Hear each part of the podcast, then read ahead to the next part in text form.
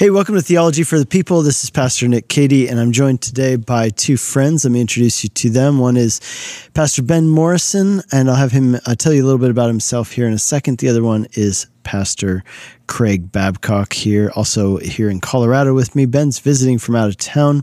And today we're going to be talking about the topic of hermeneutics. It just so happens that uh, these guys also have studied theology, and Ben particularly has made the focus of his master's study on the topic of biblical interpretation and hermeneutics.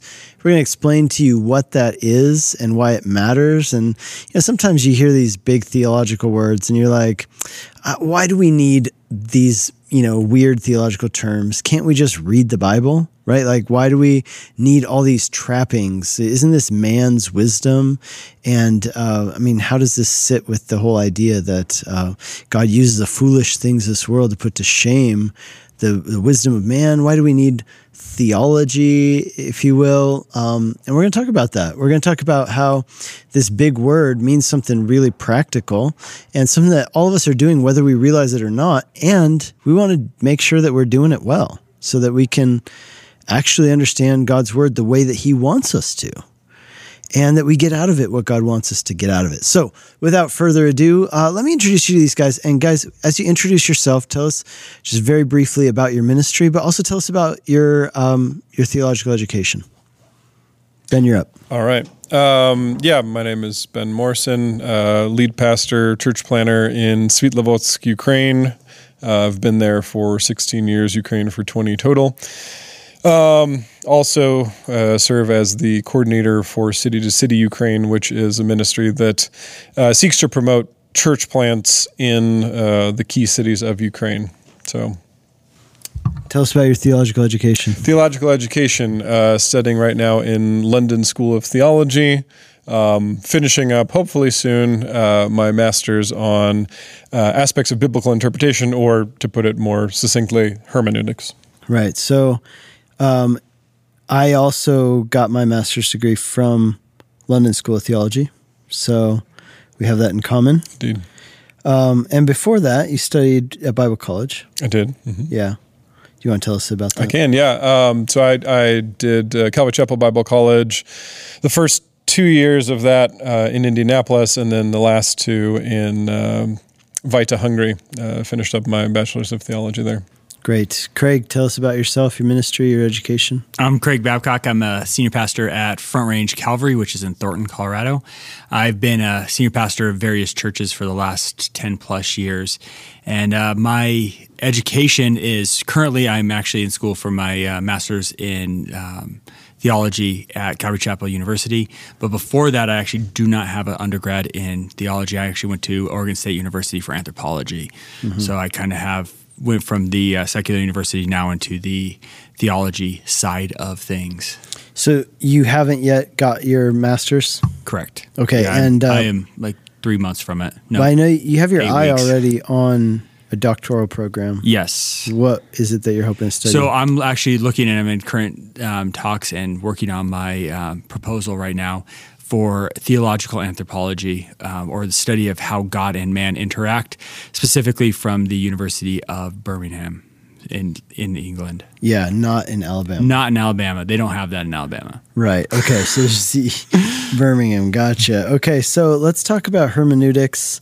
Uh, ben, this is kind of the focus of your study. So I'm going to have me and Craig's going to be like my co-host on this one. Let's do um, it. So, Ben, tell us first of all what is hermeneutics?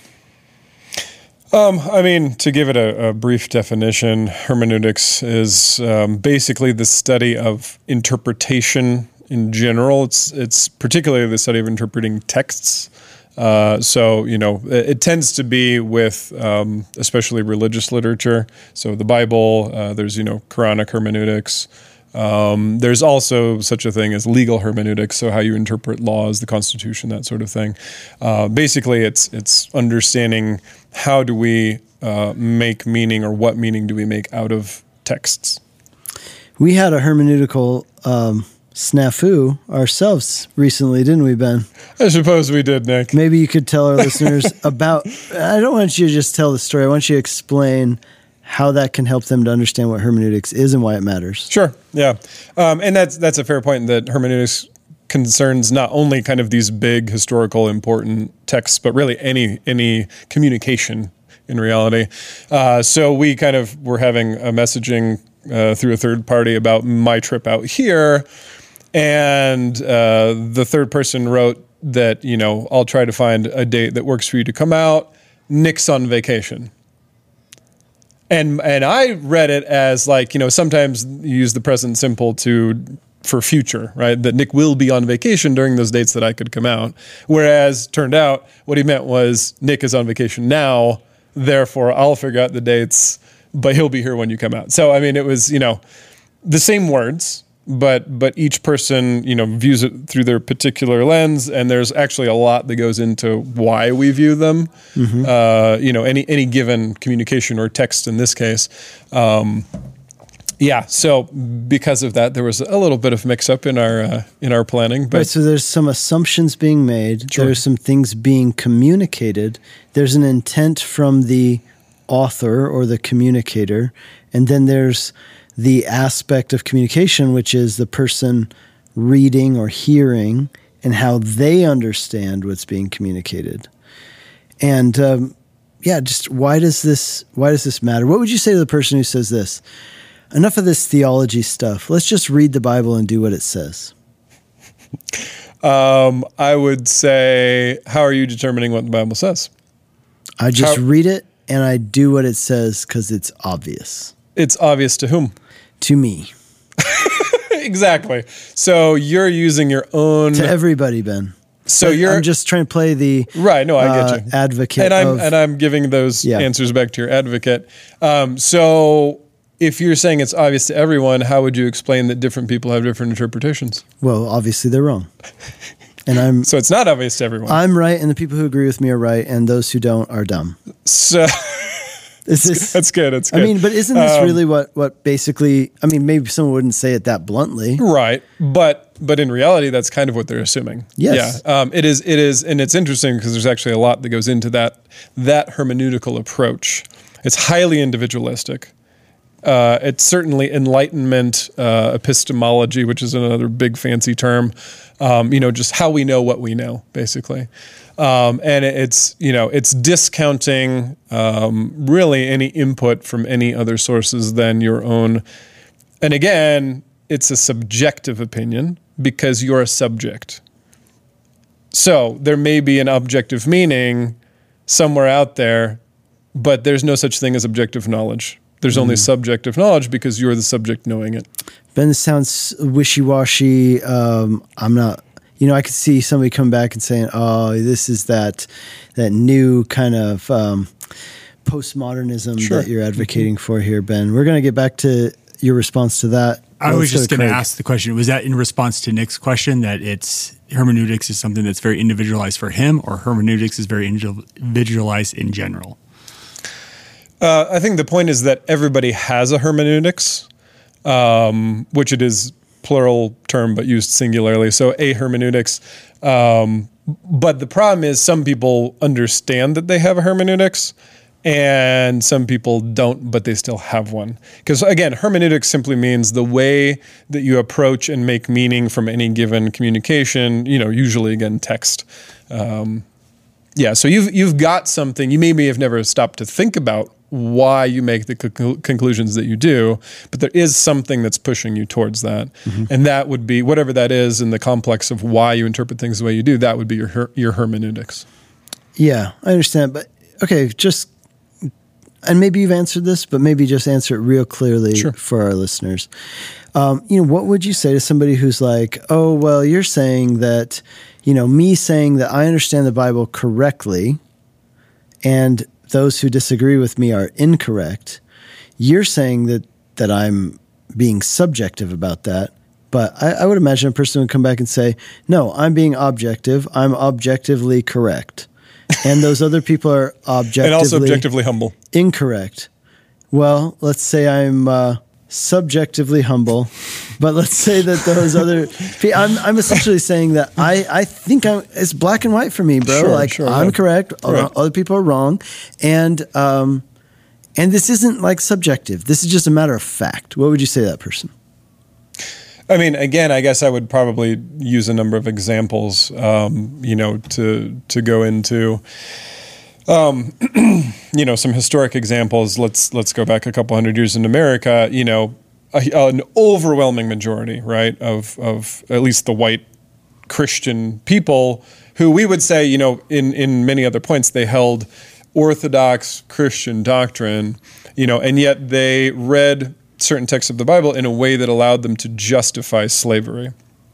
Right? Now, I think most people, I would hope today, would say that was wrong, right? But but they're saying, well, no, I mean, you know, here's the Bible and here's this text, and I've pulled it out and I've used it in a particular way, and you know, therefore slavery is okay. Um, you know, and and that's only to say that if we are okay with saying other people and large swaths of other evangelical, you know, historically Orthodox Christian believers have been deeply mistaken on certain points in the way that they interpreted particular, uh, you know, passages of the Bible. Let's say, to say then to take that and say, but I could never be wrong. Mm-hmm. That's an that's actually an incredible act of arrogance. Uh, to say, you know, everyone else are are fall, fallible and fallen, but not me. And I think you know if you believe really much about Christianity at all, um, you know you believe in in in the fallenness of man, and you are one of those humans, right? So you have to allow the possibility that it could be that your interpretation is not tantamount to God's objective truth. Uh, now, again, that's it, you mentioned postmodernism. It's not to say that there isn't objective truth. There is, right? Mm because again from a christian standpoint we believe that god is the author right of all truth he is the source of all truth and that's objective he's objective the problem is we're not god mm-hmm. Right and so we can't say well yes we i mean we can say there is objective truth but we have to at least be humble enough to say how well do i understand you know what it is that god's communicating am i willing to listen to anyone else but myself because again if you're not that's a big problem Kind of like uh, 1 Corinthians 13, we see through a glass darkly. Yeah, sure, sure. And that's a biblical thing. It is, right? It is that, sure. So we're trying to see something which is there, mm-hmm. and yet our view of it is skewed. In a glass darkly, it's literally a lens. Right. And oftentimes, a good way to explain hermeneutics is that it's a lens yep. through which you view something. Yep. Sometimes you want to use a particular lens, and we can talk about that in a few minutes. Um, but maybe Ben, um, I think you what you're saying here is that people are using hermeneutics whether they realize it or not. Is that what you're saying? Definitely, yeah. Um, again, I mean, there's there's no way with us as human beings, human subjects, who are those knowing and interpreting that we don't have some form of lens again whether we've thought about it or not uh, but but it's it's like saying that I see but without my eyes right like that just doesn't happen um, so it's the same thing here it's like well I have this interpretation but it's you know completely independent of any of my lenses no like you have to see it through some lens so the question is, are you aware of it? Are you aware of how the particular lens you've used has been formed? Mm. Uh, are you willing to admit again that because we are not God, uh, that that you may have something to learn from somebody else in this world? Um, which again, my hope would be that anybody who would call themselves a Christian, at least, would would certainly agree with that. Do you think that some hermeneutical lenses are better than others? Oh, certainly, yeah. How can we know which hermeneutic lenses are better than others? Um, there's there's that's a great question. Um, there's a number of, of factors, you know, and this this overlaps to some degree with with your area of your master's study, Nick, which was a theological method, right? Yeah, very much. Yeah, yeah. And I've done a previous episode about that. okay, okay, yeah. Um, so you know, I mean, there's there's Scripture itself, right? Which again, um, we believe to be, you know, within historical Orthodox Christian teaching, uh, we believe to be the Word of God, um, right? The inspired text uh, given to man from God. That's His communication. Um, there's a lot. There's a lot of nuance that goes into that that we could hash out. But um, beyond Scripture itself, um, you know, you certainly know this. Obviously, there's there's uh, tradition, right? Church tradition going all the way back to you know the beginning of the church from Christ and beyond. Um, you know, there's there's reason, what would be called you know human reasoning, um, experience, right? Um, and then and then yeah, and community. Uh, so you know, again, in, in the community point, back to kind of what I was saying before, that nobody interprets in a vacuum. I guess you could put it that way, right? Right. Um, so each of us has has been formed by certain experiences in our lives by the other people that we are with, who are next to us, interpreting, making similar conclusions. We'd like to again, we would like to believe sometimes that we're completely objective. Um, you know that there is that there exists this objective viewpoint for us to be looking from. But again unless you're god and you are omniscient which we are not you don't have that viewpoint. That's the problem. Uh, but that's sort of the myth that came about through enlightenment epistemology which again just means you know how we know what we know. Um, you know that says that there exists this objective viewpoint that you know I can I can look and have absolutely no questions or doubts that this is how it is, right?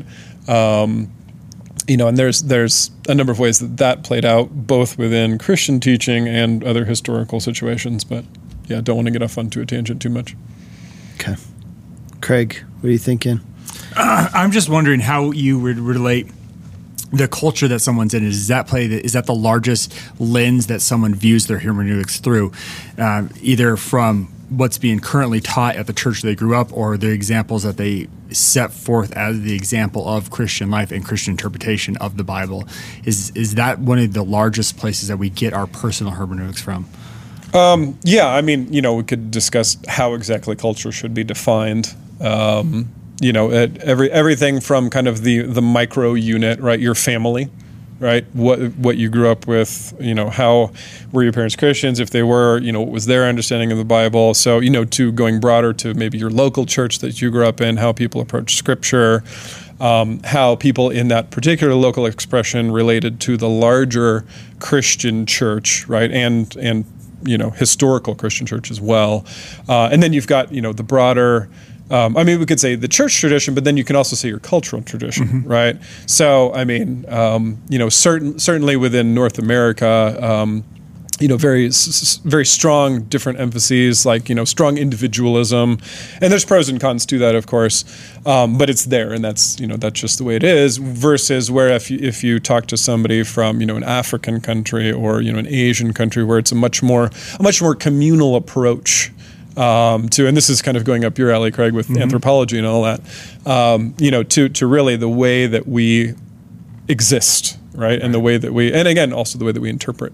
Um, and I and I think really to that point, Nick, you brought up this this example, which is really not hypothetical because I've heard people say more or less, you know, what you said. That's I've like, well, my my view's subjective. That's that. Anybody who doesn't agree is just off base. I've heard a lot of people say. That. Yeah, yeah. Unfortunately, um, and and again, that really is is a it. They're unconscious of their own lens because that kind of an approach to any text, any interpretation, you know, especially to the Bible, could only be born from a very individualistic culture, uh, which again is, is certainly not everywhere across the globe. So, in a sense, saying that you know my my cultural assumptions are the only right ones, like that that's actually pretty arrogant and prejudiced. Um, now, again, the person may not think of it in those terms, um, and yet, if you dig a little deeper, that's that's really what's happening. From a philosophical perspective, this thinking is very much influenced. It's very. Um, it's not only unique to North America but it is definitely turned up to 11 in North America. Yep. But it, it is originally influenced by a type of thinking or philosophy called Scottish common sense realism. Right, right. And, um, and you know, even when you hear people talk about common sense, they, you know, they often say common sense isn't as common as it used to be. And if you really dig down on what common sense is, common sense is very cultural. It's very individualized. Yep. And it's essentially saying common sense is what I think everybody should automatically know. Right? But that is common sense in your culture, meaning yes. what are the expected behaviors in certain settings?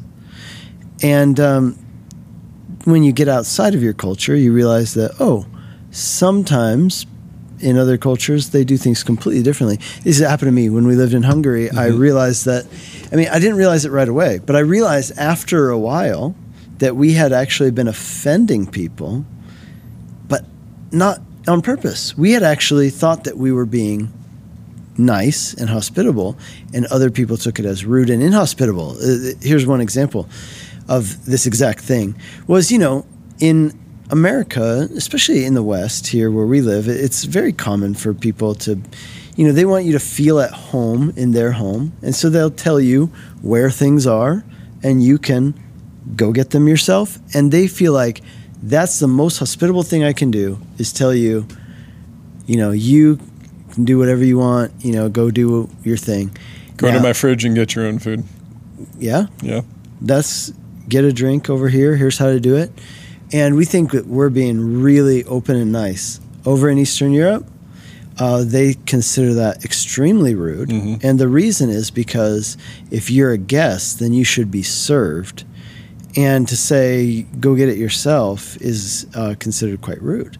So the point being that um, common sense is very incultured, if you will. It's culturally defined and it's different for different groups of people. Sure. But this whole idea of Scottish common sense realism mm-hmm. and how it affected the way that we think about the Bible is that we think in North America, particularly, as you mentioned, very individualistic culture, perhaps the most in the history of the world, mm-hmm. uh, is that we think, well, obviously this is how it is. And everybody around me agrees on this and if they don't, then they're the outlier. But your pool of people, sample size, right, is quite small. And it gets back to that whole thing about community, right? So they're all within the same very small community. Sometimes it really helps to get outside of your, uh, local context, eh? Definitely.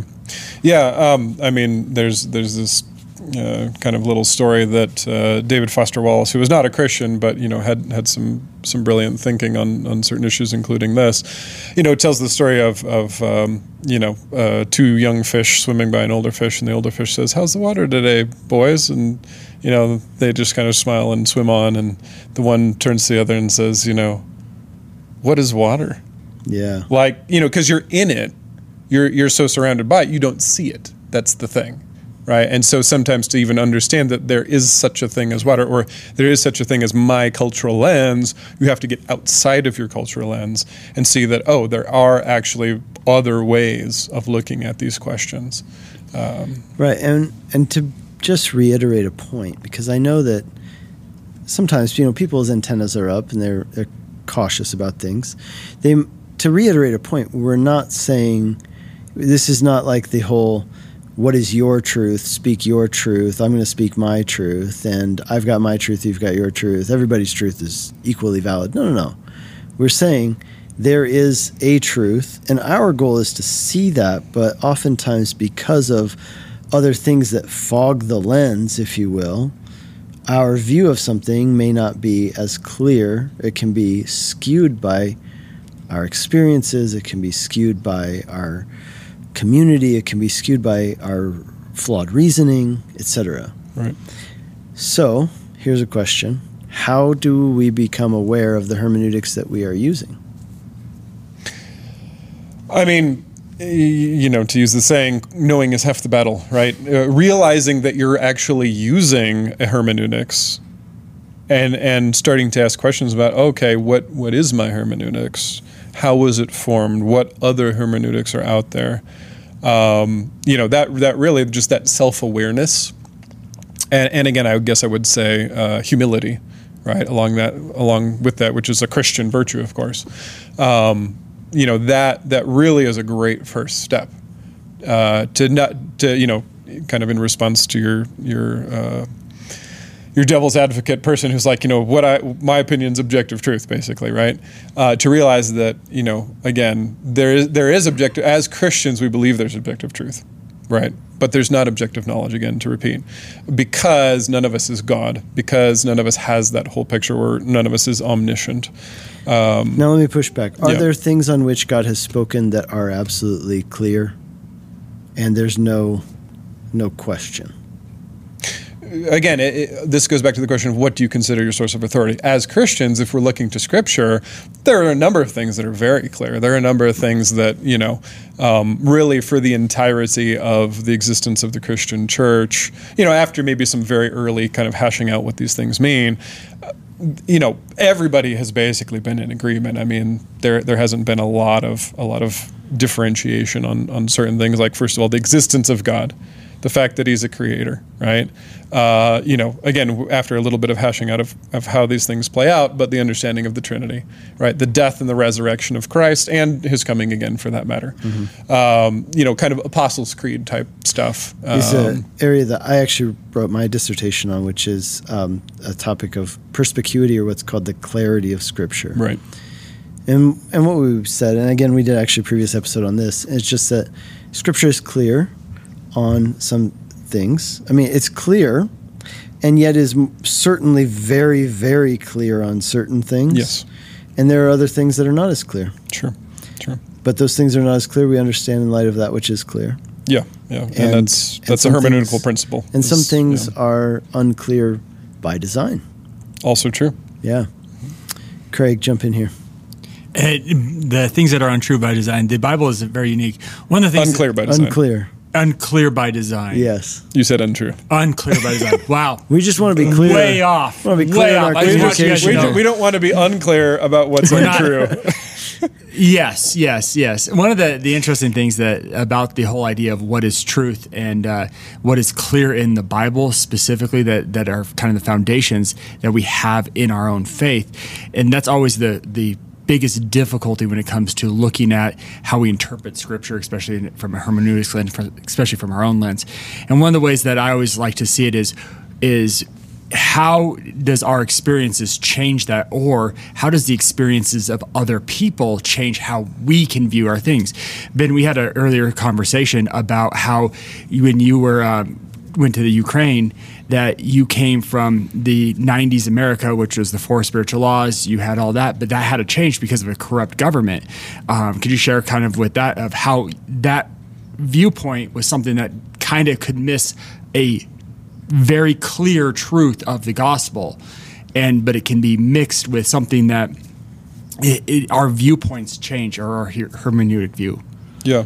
Um, yeah, to, I'll give that example in just a second. Um, you know, Nick, to go back to your original question of you know how how do we start to realize and use you know hermeneutics responsibly? Let's say um, part of it is that dialogue with other people and, and particularly a cross cultural dialogue. This is actually what I'm writing my dissertation on, um, particularly in the works of Lesslie Newbigin, uh, who was a long term missionary in India, originally from England.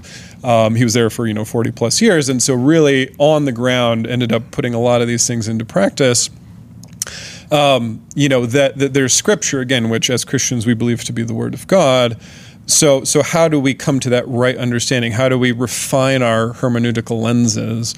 And really, the, the answer is, you know, in dialogue with people with slightly different hermeneutical lenses, but who also accept Scripture as that ultimate authority, right? So it's not just that, well, I'm the missionary, I'm going to go to this other culture, and because I've got all the truth, right? My my interpretation is truth. Uh, you know, I'm gonna I'm gonna teach them because they're all you know ignorant, um, and that's how that's going to go. No, you're going there as much to teach us to learn. You're going to be allowing the people in that other culture, again, all, both under the authority of Scripture, um, but in this dialogue going back and forth, and, and each of you returning to Scripture, you know, okay, well, this is how I see it. Well, this is how I see it. Well, what? Okay, well, that's different. But what, let's go back to Scripture then. What does it actually say? How are we reading these things? Um, you know, and, and much of Newbigin's point is that there's a great benefit uh, in that sort of cross cultural dialogue um, you know, for for a better hermeneutics uh, of Scripture. So the example that Craig and I were talking about the other week, um, you know, specifically having to do with communicating the gospel, you know, and that to unbelievers. Um, you know, again, the four spiritual laws, and America as a whole is a very uh, law-based culture, right? I mean, uh, America is, is one of the most litigious cultures, um, you know, uh, really probably in, that has ever existed. Um, you know, but for that reason, especially back in the 90s maybe it's starting to broaden out these days but um, you know you would hear gospel presentations and it would be the four spiritual laws or it would be the it would be the courtroom drama right god is the judge you're the the you know the convict or not yet the convict i guess but the the criminal you know but jesus he's the lawyer he's the advocate right? And he sort of intercedes before the judge works out you know some kind of you know payment of, of the charges and you're arraigned you know or you're you're um, uh, justified basically right? Um, so that's all this very legal litigious thing what i was sharing with craig is that you know in, in ukraine i found that this picture didn't really resonate with people a lot when i was sharing um, sharing the gospel, and it took me a little while to figure out why that is. And a lot of it has to do with uh, th- their view of the legal system there, the courts, the corruption of the courts. So when you say, "Well, yeah, you were guilty," but but you know Jesus, the the the lawyer, the advocate, kind of talked to the judge, and they worked out a deal and let you off. Like it sounds like corruption, mm-hmm. right? It doesn't sound like a great thing. I mean, that's part of the problem there. Uh, but on the other hand, because of that, there's not a lot of you know great concern. I mean, this this is really an east-west divide overall. Is that the West, uh, you know, culturally the West including Western Europe, North America, um, you know, Australia, New Zealand, in that as kind of primarily, uh, you know, coming from England and whatnot. Um, they they have more of a law and guilt culture. Mm-hmm. Uh, whereas many countries in the East would be more of a shame and honor culture. Mm-hmm. Uh, so you know, and, and Ukraine is kind of at a crossroads between the two, even even geographically. Um, but what I found is that you know this whole legal courtroom drama didn't resonate as much. But the scripture, that's not the only way that the Bible talks about the gospel. For example, it also talks a lot about shame. Mm-hmm. Talks about how Christ, you know, he he hung naked. That's a you know, this is this picture of shame from the very beginning, from the Garden of Eden, right? They sinned and they're naked, right? And they realize they're naked and they need to be clothed. Um, so you know, talking about how Christ took our shame, and this is probably similar to Hungary, is my guess. But you know, even little kids when they're outside doing something they're not supposed to do, like the grandmas on the benches, they they don't say you shouldn't do that. That's a law-based thing. They say how are you not ashamed of yourself? Mm-hmm. Right? So it's a, it's a completely different motivation. Yeah. Um, and so when you begin to speak of the gospel, not so much as you know law, guilt, you know, in, in that sense, legal atonement, uh, but rather you know shame, you know, covering, uh, you know, reconciliation before the Father, like that I found that that resonated a lot more mm. with a lot more people. So this would be an application, mm-hmm. right? And it's it's not to say one is wrong and one is right. They're both biblical, right? But the problem is we get locked into our own little cultural lens and we think, you know, my little slice of the pie is the whole pie. Well, it's not. Mm-hmm. And in fact, you're going to limit your effectiveness in communicating the gospel to other people unless you're willing to learn from those other lenses. Mm.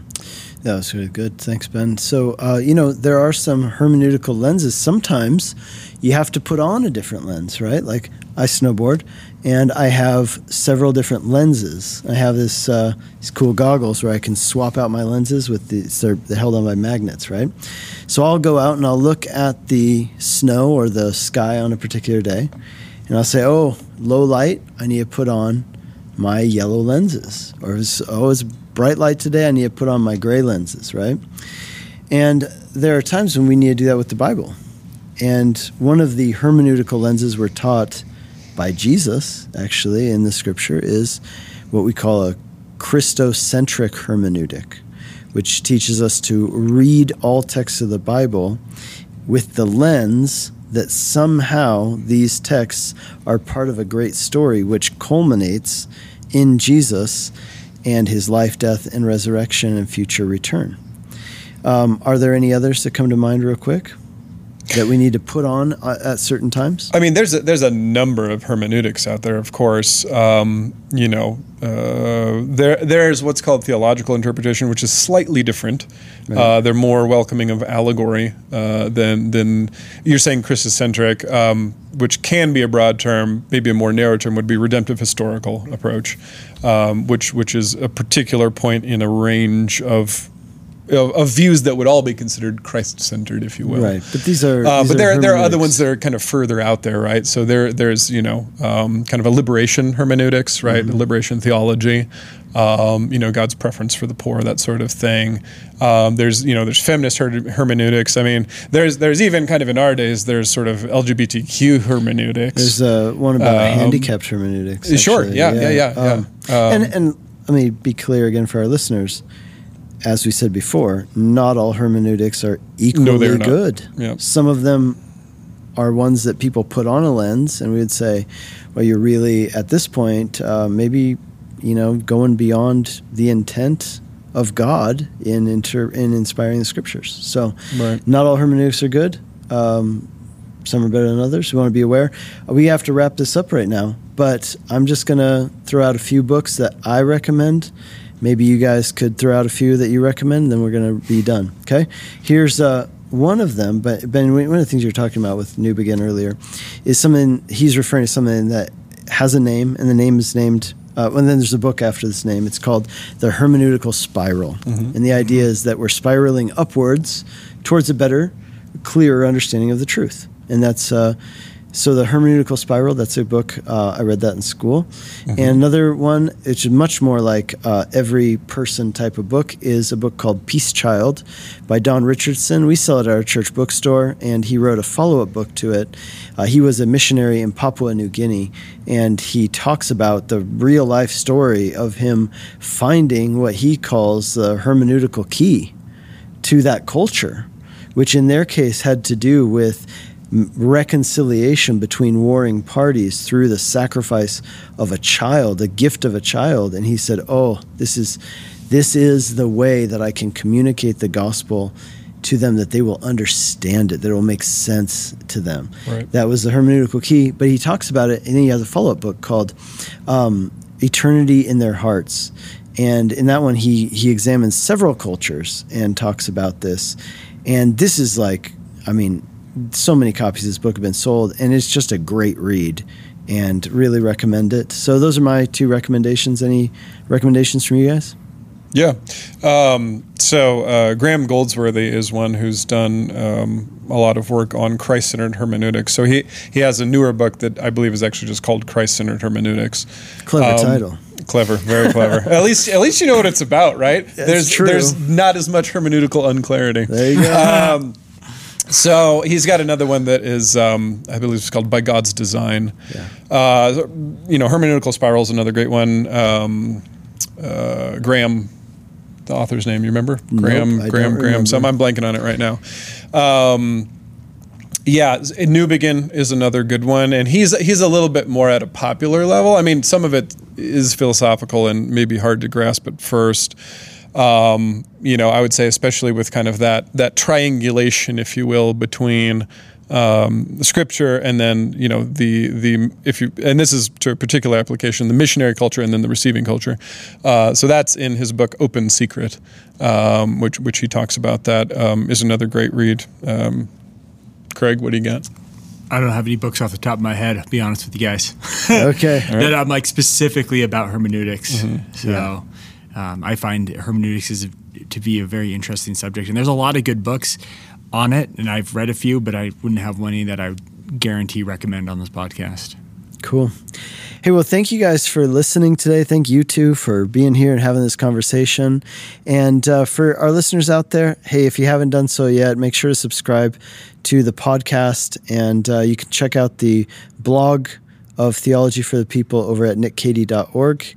And if you haven't done so yet, leave us a rating and review on iTunes. It'll help get the message out there and help other people find this podcast and this content. God bless you guys. Hey everybody, Nick Cady here once again, and I want to invite you to a special event that's taking place in the month of September on September 17th and 18th here in my home state of Colorado. It's called the Expositors Collective Training Weekend. So, this is a 24 hour immersive experience in which you are going to be trained by Bible teachers and preachers experienced in the craft of how to craft a message and, and how to present a message. All the aspects that go into preaching and teaching the Bible with Christ at the center and doing it well in a way that's compelling, in a way that is faithful. I would love for you to come. I'm part of the steering committee of the Expositors Collective. It's a cool ministry. Check us out at expositorscollective.com. And that's also where you can find information and sign up for this Colorado Springs training weekend. You know, the, the Expositors Collective is a group of pastors, leaders, and lay people who just have a heart to raise up the next generation of Christ centered expository preachers. So if that's you, maybe you feel a calling from God on your life and you just want to explore that. Maybe you want to stir up some gifts that might be latent within you. We'd love to have you come out. If you are involved in teaching the Bible in any way, whether it's to kids, to youth, or to congregations, come out. We would love to have you. Uh, this is an open to participants ages 18 through 35. Now, if you're outside of that age group, contact us anyway. Maybe you can come and serve those younger people in some way. But this is primarily directed towards those in the 18 to 35 age group because we want to raise up the next generation and we want to see them equipped with the tools that they need in order to preach Christ faithfully and well. So check it out. Again, registration information, all that good stuff is available at expositorscollective.com. And you can check out the Expositors Collective podcast. I host episodes over there every now and then, but every week they have great interviews with preachers and teachers of the Bible that can really help you in your public proclamation and your private study of God's Word. Thanks and God bless.